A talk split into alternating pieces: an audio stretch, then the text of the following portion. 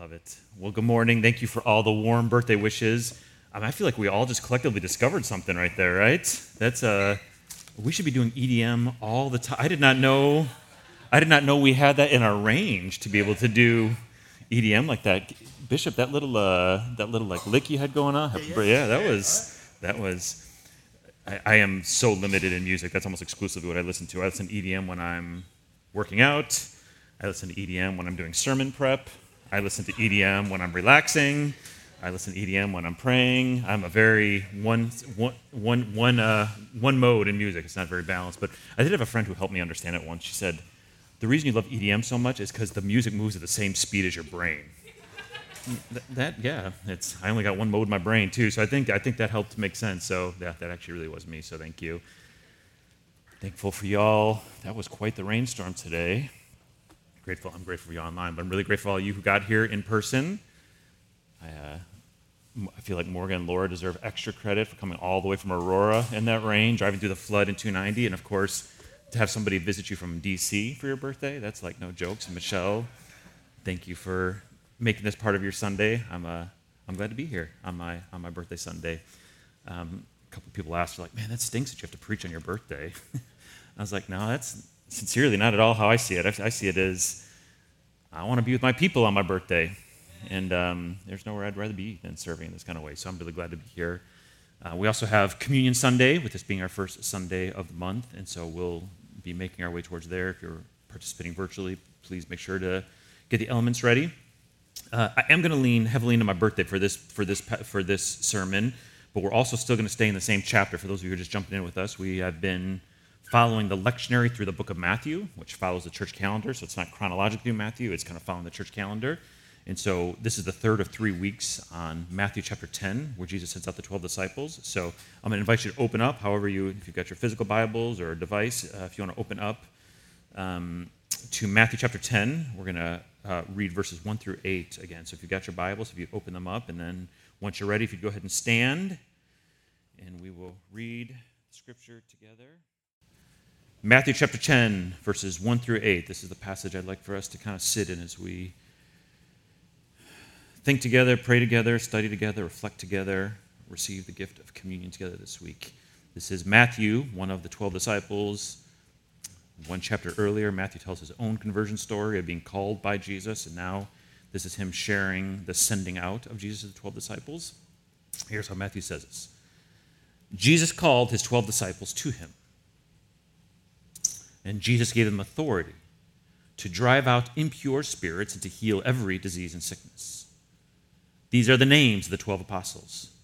First, Simon, who's called Peter, and his brother Andrew, James, son of Zebedee, and his brother John, Philip and Bartholomew, Thomas and Matthew, the tax collector. Like I was talking in third person there, like he doesn't know who that is. James, son of Alphaeus, and Thaddeus, Simon the Zealot, and Judas Iscariot, who betrayed him. These 12 Jesus sent out with the following instructions Do not go among the Gentiles or enter any town of the Samaritans. Go rather to the lost sheep of Israel. As you go, proclaim this message The kingdom of heaven has come near. Heal the sick, raise the dead, cleanse those who have leprosy, drive out demons. Freely you have received, freely give. All of God's people said, Amen. This is the word of the Lord. You may be seated. Well, here's how I'd like to kind of intersect my own story with this passage. Uh, as Elder Key said, I don't I try not to center myself too much in these things, but I guess if there's a time you're allowed to do a little bit, it's on your 50th birthday, right? Um, so, as has been already said today, and anybody who knows me, I really do, words mean a lot to me. Um, I believe when Scripture says words have the power of life and death in them, I think you can really hurt people with words. I think you can really bless people with words. And so I love getting words of affirmation. Anybody who's ever tried to give me words of affirmation knows you can't be generic. You can't come generic with me.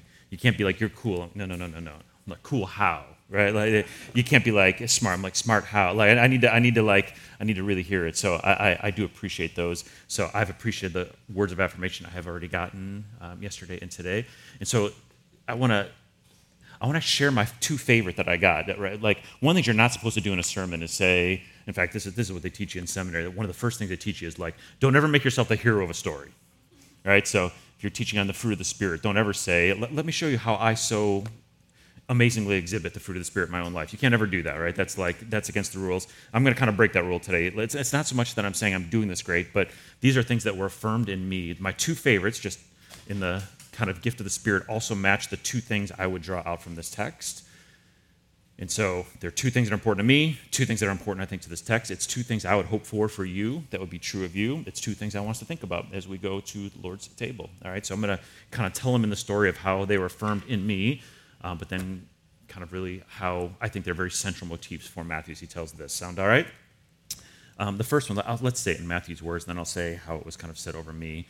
Uh, Matthew wraps up this whole section. There's a whole chapter. Benjamin took a big chunk of it last week. But for this section here, uh, the kind of powerful summary that, that captures the heart of everything he's trying to say is those last handful of words in verse 8. Um, when Matthew, again, Matthew in chapter 9 tells his own personal story of transformation. Here, chapter 10, he's telling kind of at the larger level the transformation story of the 12 apostles and what Jesus said to them. But these words are just so beautiful. Matthew says, um, Matthew captures Jesus saying this. Matthew's the only one of the disciples who captures these words. I think they're very important to Matthew. Matthew captures Jesus saying, Freely you have received, freely give. I just want to let those like words sink in for us. Freely you have received, freely give.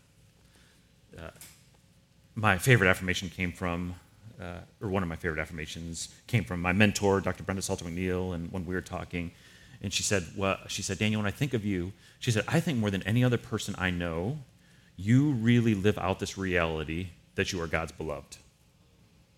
Now she's like, I know we all know it. All crowd. Day one, you kind of learn that that God is love. God so loved the world that God sent His only Son. She's like, but I think a lot of us still don't really actually believe it.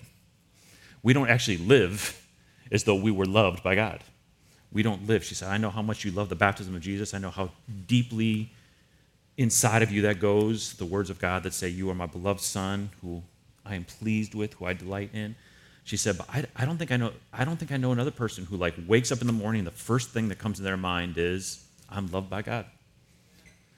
I don't think I know another person who the last thing that's on his mind when he goes to bed is that I'm loved by God she said, you know, she, she does work with racial justice for a living. She said, in all my work with racial justice, I don't think I know another person whose starting point with racial justice is you are beloved, whose drive to take on all the evil of racism and injustice comes from the sense that the belovedness of God's beautiful children are at stake.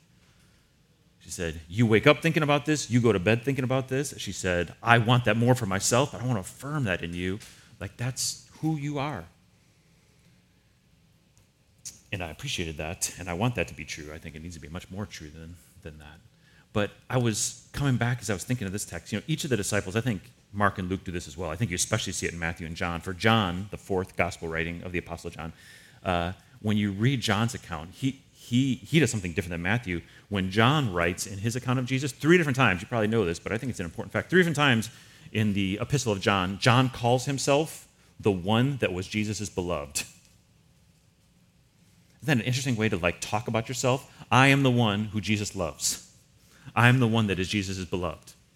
And I honestly, and this shows, I think it's so hard for us to see this. Growing up in church, when I would hear that, I would actually laugh at it. I would almost scoff at it, be like, what an arrogant young guy to walk around saying, hey, everybody, I'm the one that Jesus loves.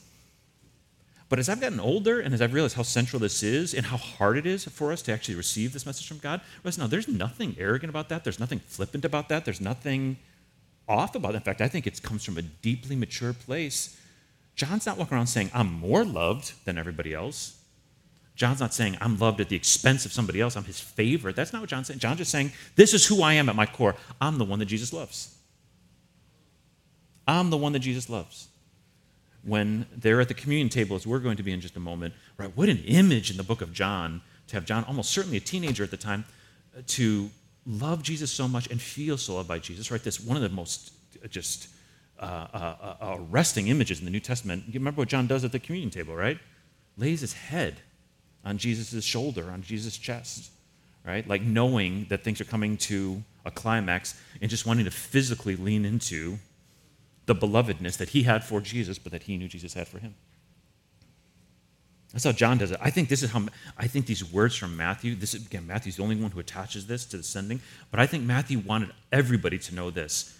Matthew wanted everybody to know that when Jesus sent out the disciples, yes, there was work to do, there was activity to participate in, there was there was important work as the kingdom of God was coming that they were to participate in. But Matthew wanted everybody to know that's not the starting point. The starting point is not we go do work for God. The starting point is that there's this encounter, there's this experience, there's this outpouring of the love of God on our lives.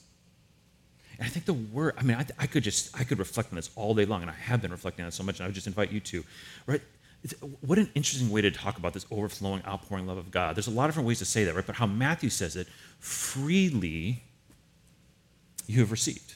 All right, now let's just, let's just spend a moment on there. What's the opposite of free? Like, so we know if something's free, that's one thing. So if something's not free, what, what's the opposite of that? Shout out. What are some of the ways you could say the opposite of free? Yeah, it costs. You have to earn it.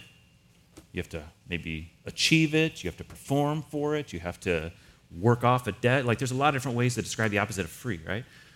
But it is, this is, to me, one of the great mysteries. It's like so simple and it's such a mystery of the Christian faith this is the starting point of the Christian story that God says, This incredible, life transforming love I have for you is free. You don't earn it, you don't achieve it, you don't perform for it, you don't work for it, you don't have to pay off a debt. It is free. And the image, I talked about this a couple weeks ago, it's got a connotation of like, of extravagant, right? Like it's like um, in Revelation 21, Jesus talks about the, the the, the lakes of living water, the wells of living water that we're to drink freely of, same kind of word. And yet, despite it being free, it is so hard for most of us to access, isn't it? Um, I don't think, and again, I'm not trying to center myself. Certainly, there's a long way to go in me internalizing this more. But how many people would you actually describe that way that you would say this person lives like they are God's beloved? I mean, it should be how we all live, right? That shouldn't be a unique experience. But how many how many Christians do you know that you would actually say that's how they live? with a deep sense that they are God's beloved. Would you say that for yourself? Would you say that's for yourself? I think if we're honest, a lot of us wouldn't actually. I mean, we, we maybe believe it up here. We want it to be true, but this is the this is the journey. How, how do you how do you internalize this thing that's actually totally free, that's totally extravagantly available, that's designed for you and that you are designed for, and yet that we have such a hard time actually accessing. And yet, this is God. I, I believe this to the very core of my being that in the same way, I mean, only to, who knows how many months or years passed between chapter 9 and chapter 10 when Matthew starts becoming a follower of Jesus. But between chapter 9 and 10, Matthew is certain of this that whatever I'm doing in the world with Jesus, it comes from this place of an extravagant experience of God's love. That he knows this is who God is, that God freely gives, abundantly gives, extravagantly gives of his love and that whatever work we go and do in the world, the starting point is not that work. The starting point is not participation with God, as important as those things are. The starting point is not ministering to people, as important as the starting point, if it's working right. The starting point and ending point, I would say. I mean, I think it again, I think it's this kind of loop type of thing. The starting point and ending point is this extravagant experience of God's love for us. So when I think of you know, you get that question a lot when you turn 50. What have you learned after 50 years? What are you going to do now? I like, I feel like it's such an, uh, uh, like, at risk of being such a trite answer, but like, here's my answer for the next 50 years. What do I want to do for the next 50 years? I want to go deeper into that sense of being God's beloved. I want to be more like John, who says, Yep, yeah, that's me. I'm Jesus' beloved. That's who I am. Not in an arrogant way, not in a comparing kind of a way, not as a better than you kind of a way, but in a way that's sincerely rooted in who God is. This may be like, I don't know, slightly. I only hesitate because I always I don't talk to my parents anymore, but I somehow sometimes wonder if they'll ever listen to a podcast again. So I'm trying to be hesitant. uh, but I'm thinking again of what one of the things Rev Doc said to me. She said, she said, I realize this is not just theological for you, though it is that. She said, you never really knew that from your birth parents. You never really knew what it meant to be loved. This sense of a God who says to God's daughters and sons, "You are my beloved." She's like, that is the, that is the core of your healing journey, isn't it? I said, yeah, I actually think that is. I think that's the core of my healing journey. I, this is not flipping stuff to me. This is not stuff I've been playing around with. I think to have a, a deeper and deeper and deeper sense of God's love for you, not just something that you check a box in your mind. Yes, God loves me. Now let's move. No, no, no. The Apostle Paul in chapter eh, in Corinthians, 1 Corinthians 13, the most famous passage on love, right? He says, I could have the mysteries to fathom all things. But if I do not know love, doesn't matter. Right? It says I could have the faith to move mountains, but if I don't know love, it just doesn't matter. And to the justice crowd, he says, I can burn my body for the sake of those who are suffering. And if I don't know love, none of it matters. So, man, if I if I have birthday wish for me, and if I had a birthday wish for you, and if I had something I want us to be thinking about when we come to the, receive the, the gift of communion, it's to think of Matthew's words: "Freely you have received." From that place now, freely give. So that is my prayer for y'all. That's my prayer for me. May we continue to people who are learning and it's not it's, it's partly learning because you have to know who god is but this is what i remember you know jess gentry one of our beloved folks here when she started going to therapy she said i often think about therapy being connected to the belovedness that god wants us to know that we're loved but then there's all these things that get in our way and in therapy she's like i feel like this is the best gift i can give somebody in therapy is help them move some of the stuff out of the way on their way to knowing that they're beloved all right this, this, this is the journey for all of us in matthew's words Freely you have received, freely give. Amen? I almost feel like I could quit after that. It's a, that, that, that, that's a, I, I actually am tempted to. I'm actually kind of feeling that because the, the other one's going to take us in a whole in a whole other thing. So you're only going to hear, you're only going to hear you're only hear one birthday blessing because I, I, think I want to just stay there. I know you hear me say you talk about this a lot, but I, I, I just feel like we should stay there for a minute, um, uh, and, and then and then we'll, we'll we'll take this we'll take this into the gift of communion with us. So I want to I want us to think of it in the way that each of the apostles talks about it. And so I'm now I'm now shifting from sermon thinking to us starting to meditate together, right? In fact, is it can, can sometimes I feel like when eyes are closed, there's nothing magic about that, but I feel like sometimes when eyes are closed and heads are bowed, it can kind of put us in a better stance. So let's kind of like if you if you if you can do let, let, let, let's let's actually start being prayerful for this next part because I, I want you to listen.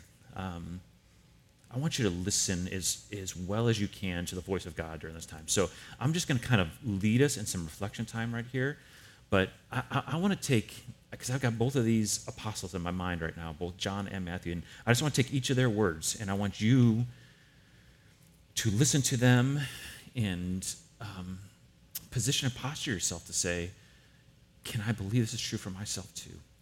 So let's go back to John. I want you to think of John who, when people asked, Who are you?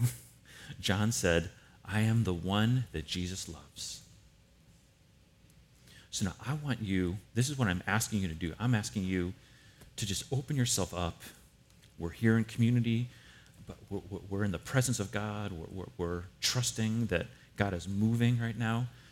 Can you say those words confidently for yourself? Can you say, I, my name, I am the one who is Jesus' beloved. Here's what I want you to do I want you to pay attention now. Does it feel easy to say that? Does it feel hard to say that? When those words come out, I say your name, I am the one that is Jesus' beloved.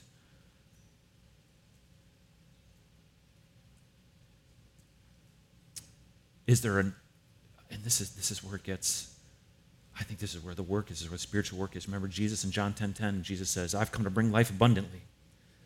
But there's a thief that tries to steal and kill and destroy that life. Right? So I, I can almost bet, if you're like listening clearly, that there's two voices at the same time. A voice from God that says, Yes, you are the one who's my beloved.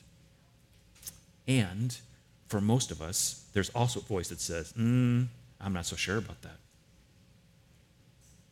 You're not as smart as the other ones who are beloved. You don't act the way a beloved would act. You've done too many things to discredit you from being beloved.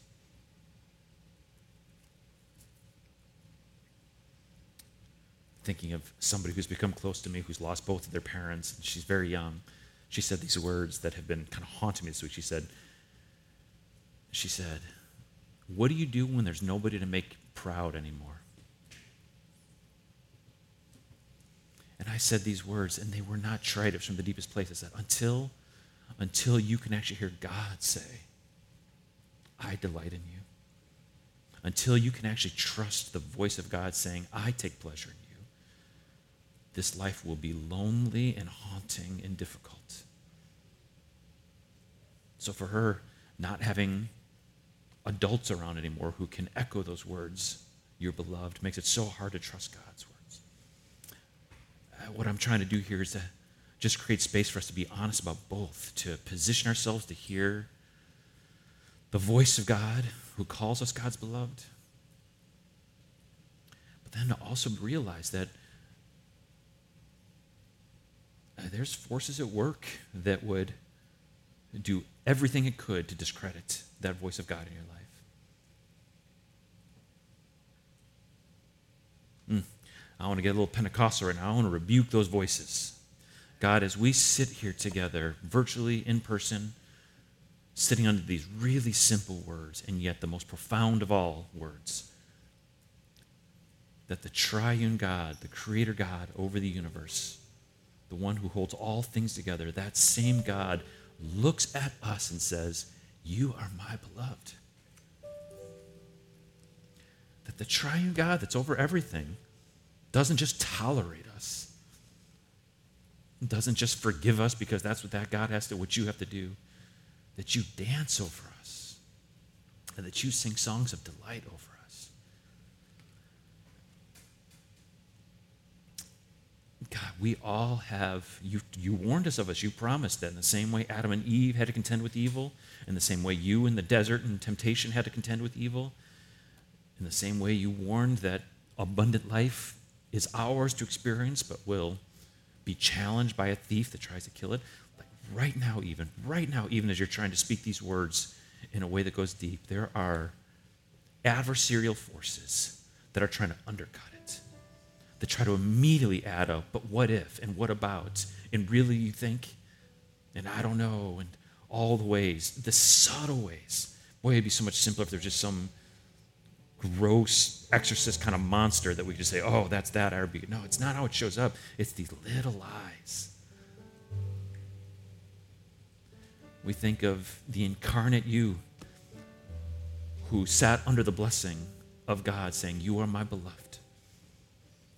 And then the devil showing up in the desert saying, If you're actually the son. Right? You weren't 40 days out of that, and already evil was saying, Are you sure that blessing was real? We're no different. We need the constant ministering of your spirit. Not only to remind us, which is, of course, most important, not only to anchor us, which, of course, is most important, but also to rebuke those lies that attempt to undercut what is most true about us. I believe this more 50 than I've ever believed it. When somebody knows they are beloved by you, you can't stop somebody like that suffering when it comes, and it will come. Adversity when it comes, and it will come. Hardship when it comes, and it will come. It batters us, it bruises us, it, it throws us all around, and yet at the end of the day, we come back to, at the end of the day, the God of the universe created me, prepared me, set me apart, knows me, loves me, delights in me, dances over me. That will carry me through. I, I believe more than I ever have that we're just not much good to each other. As much as important, as, as, as, big of a thrust as it is in this passage, that indeed the disciples are sent out to confront evil and to heal sickness and to be with those that society would say are untouchable. That's, of course, so such a huge part. But I don't think Matthew's playing when he says, first we must freely receive of this love. Because if we think we have to earn it and pay it off and be joyless Christians while doing it, that's exactly what we're going to bring to other people. So I'm not trying to pit these against each other, it's a holistic thing. But I so deeply, so sincerely believe that this is indeed how we should start the day.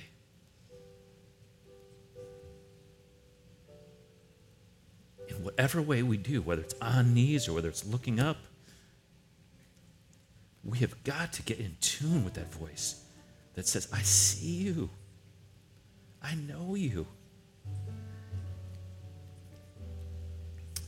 God, I long for this is we're not supposed to live our lives and then just kind of remember this sometimes. We're not ever meant to be separated from this. We should have no idea who we are outside of this. This isn't some occasional interaction we're supposed to have. This is the core. We walk in the world knowing that we are the ones that God loves. When I think of John, young John, saying, I'm the one that God loves, when he's old John, he's saying the same thing. He says to this fifth or sixth or just seventh generation disciples, however many have come and gone, now that he's in his 90s, he says over and over, God is love. You are loved. I have nothing more profound I can share with you than that.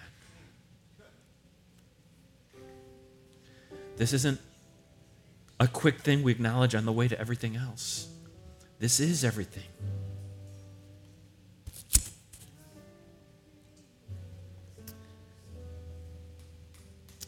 God, in a way that I want to do very tenderly, and I know only so much of this healing can happen in a time of prayer, but we make space for the, the ways others have hurt us, cause us to wonder if we can be loved.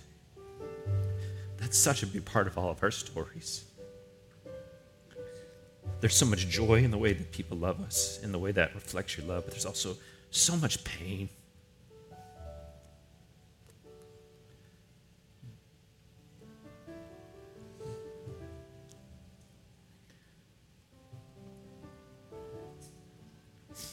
Thinking of a birthday conversation I had with a friend, and they jokingly said, No, I don't ever celebrate my birthday. I don't even want anybody to know.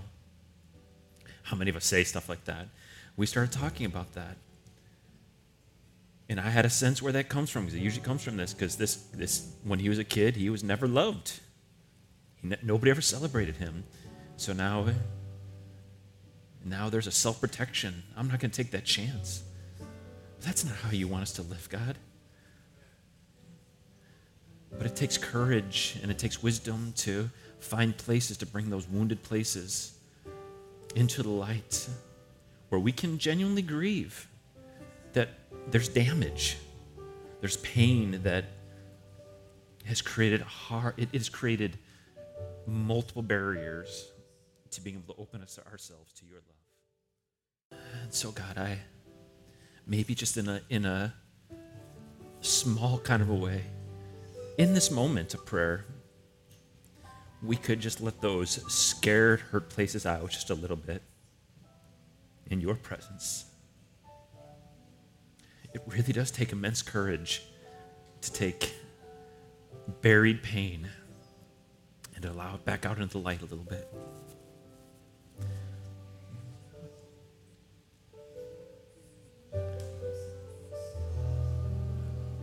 We lament the ways, we celebrate the ways birth parents or adopted parents have reflected your love in ways that have been transformational. That's so important to honor. But we lament and mourn the ways that so many in this body never got to know your love in a healthy kind of a way through the ones who were tasked with ushering us into that love. We know that we, we, we, we inherently sense that the path of transformation is trusting that you, as our divine mother, our divine father, are the one who loves us. But sometimes that short path can feel really long. When we didn't get the chance to experience that in healthy ways. So, God, we, I think this is one of the most immense acts of surrender we take is to bring all that hurt into your presence and to open ourselves up to the possibility that we might not feel your presence. We might not hear your voice when we do that. But I just don't know how we do this otherwise.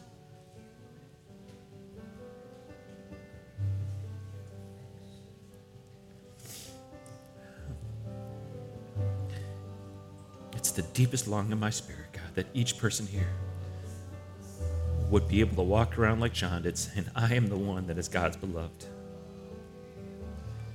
That we would be able to walk around like Matthew and say, Yeah, I got some stuff I'm called to do in the world.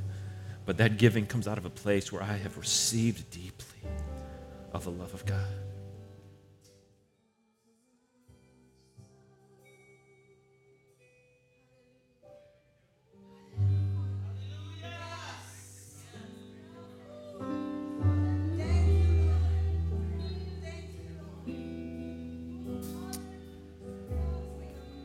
I want to invite you to come receive in just a moment the uh, communion elements.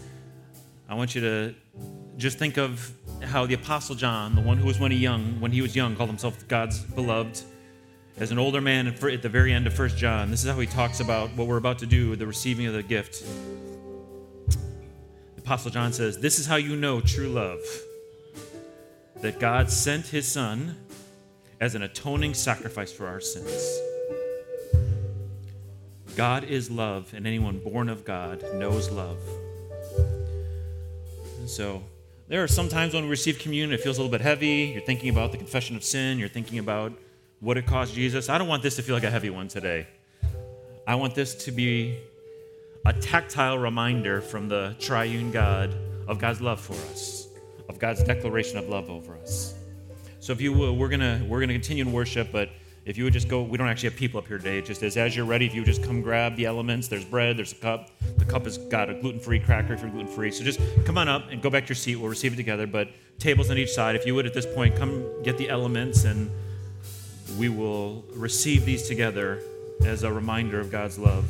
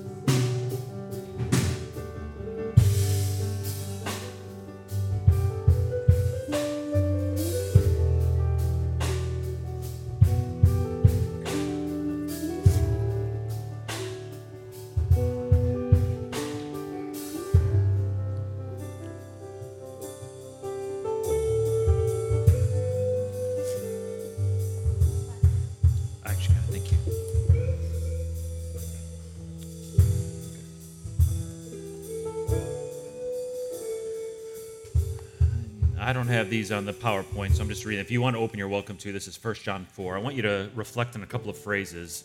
This is, this is the, the same young guy who used to walk around saying, Who am I? I'm the one that God's beloved. Now this is, this is John's final words. I want you to just reflect on a couple of these phrases as we prepare to receive this gift of communion as a reminder. As simply and yet as profoundly as it could be said, John says this in 1 John 4:16. God is love. Okay, let's just start there. God is a lot of things, but more than anything, the central characteristic, God is love. And this is a profound thing, what John says. This is what he's telling this final generation before he dies. He says, Whoever lives in love lives in God. Whoever lives in love lives in God, and God in them.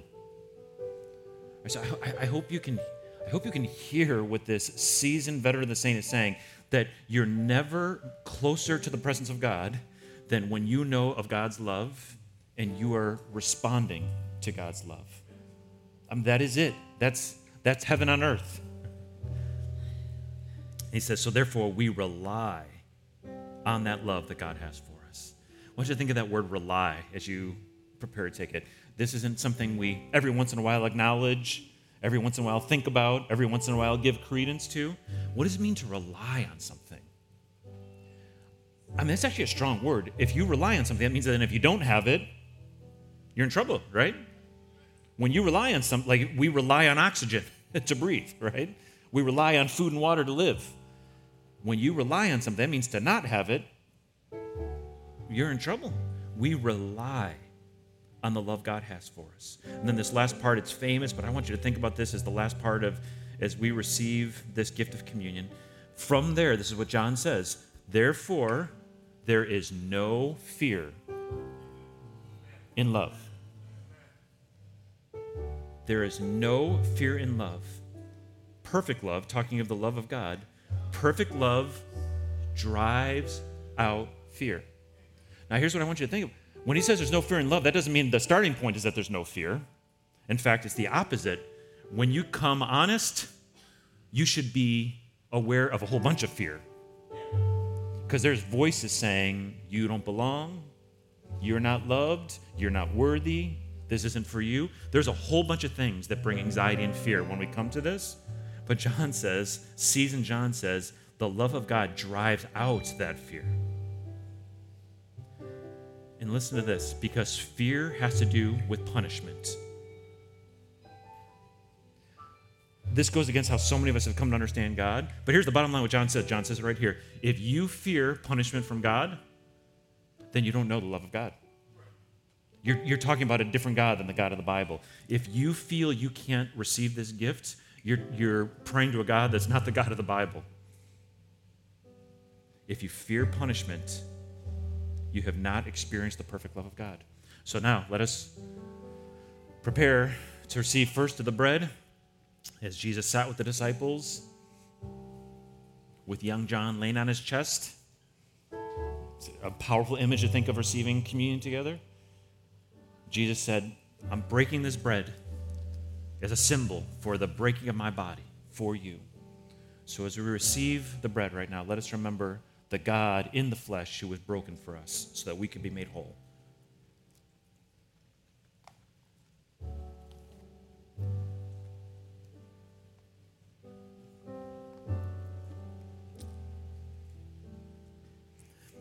I want to read one more verse from John before we take this cup because I think this is just such a profound.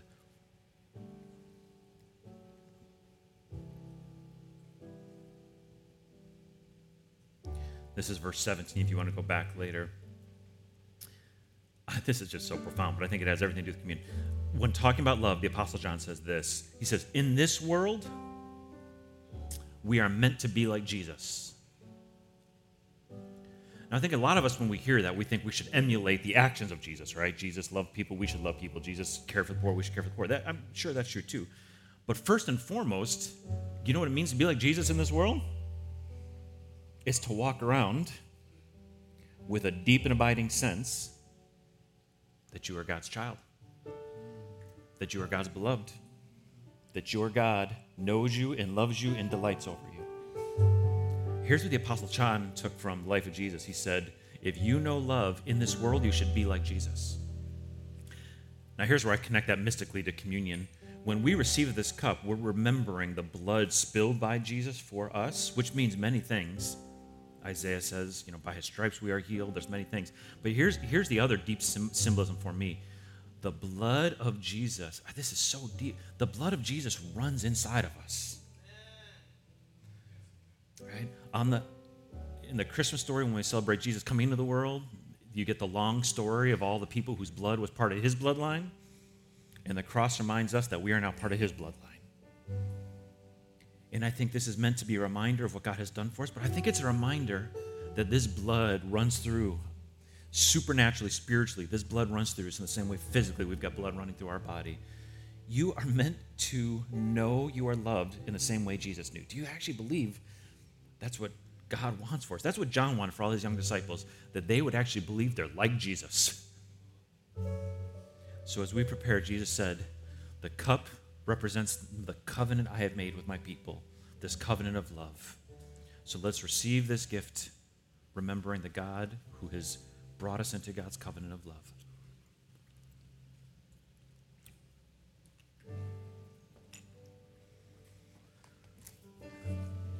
You guys still got one more song you still? We still got another?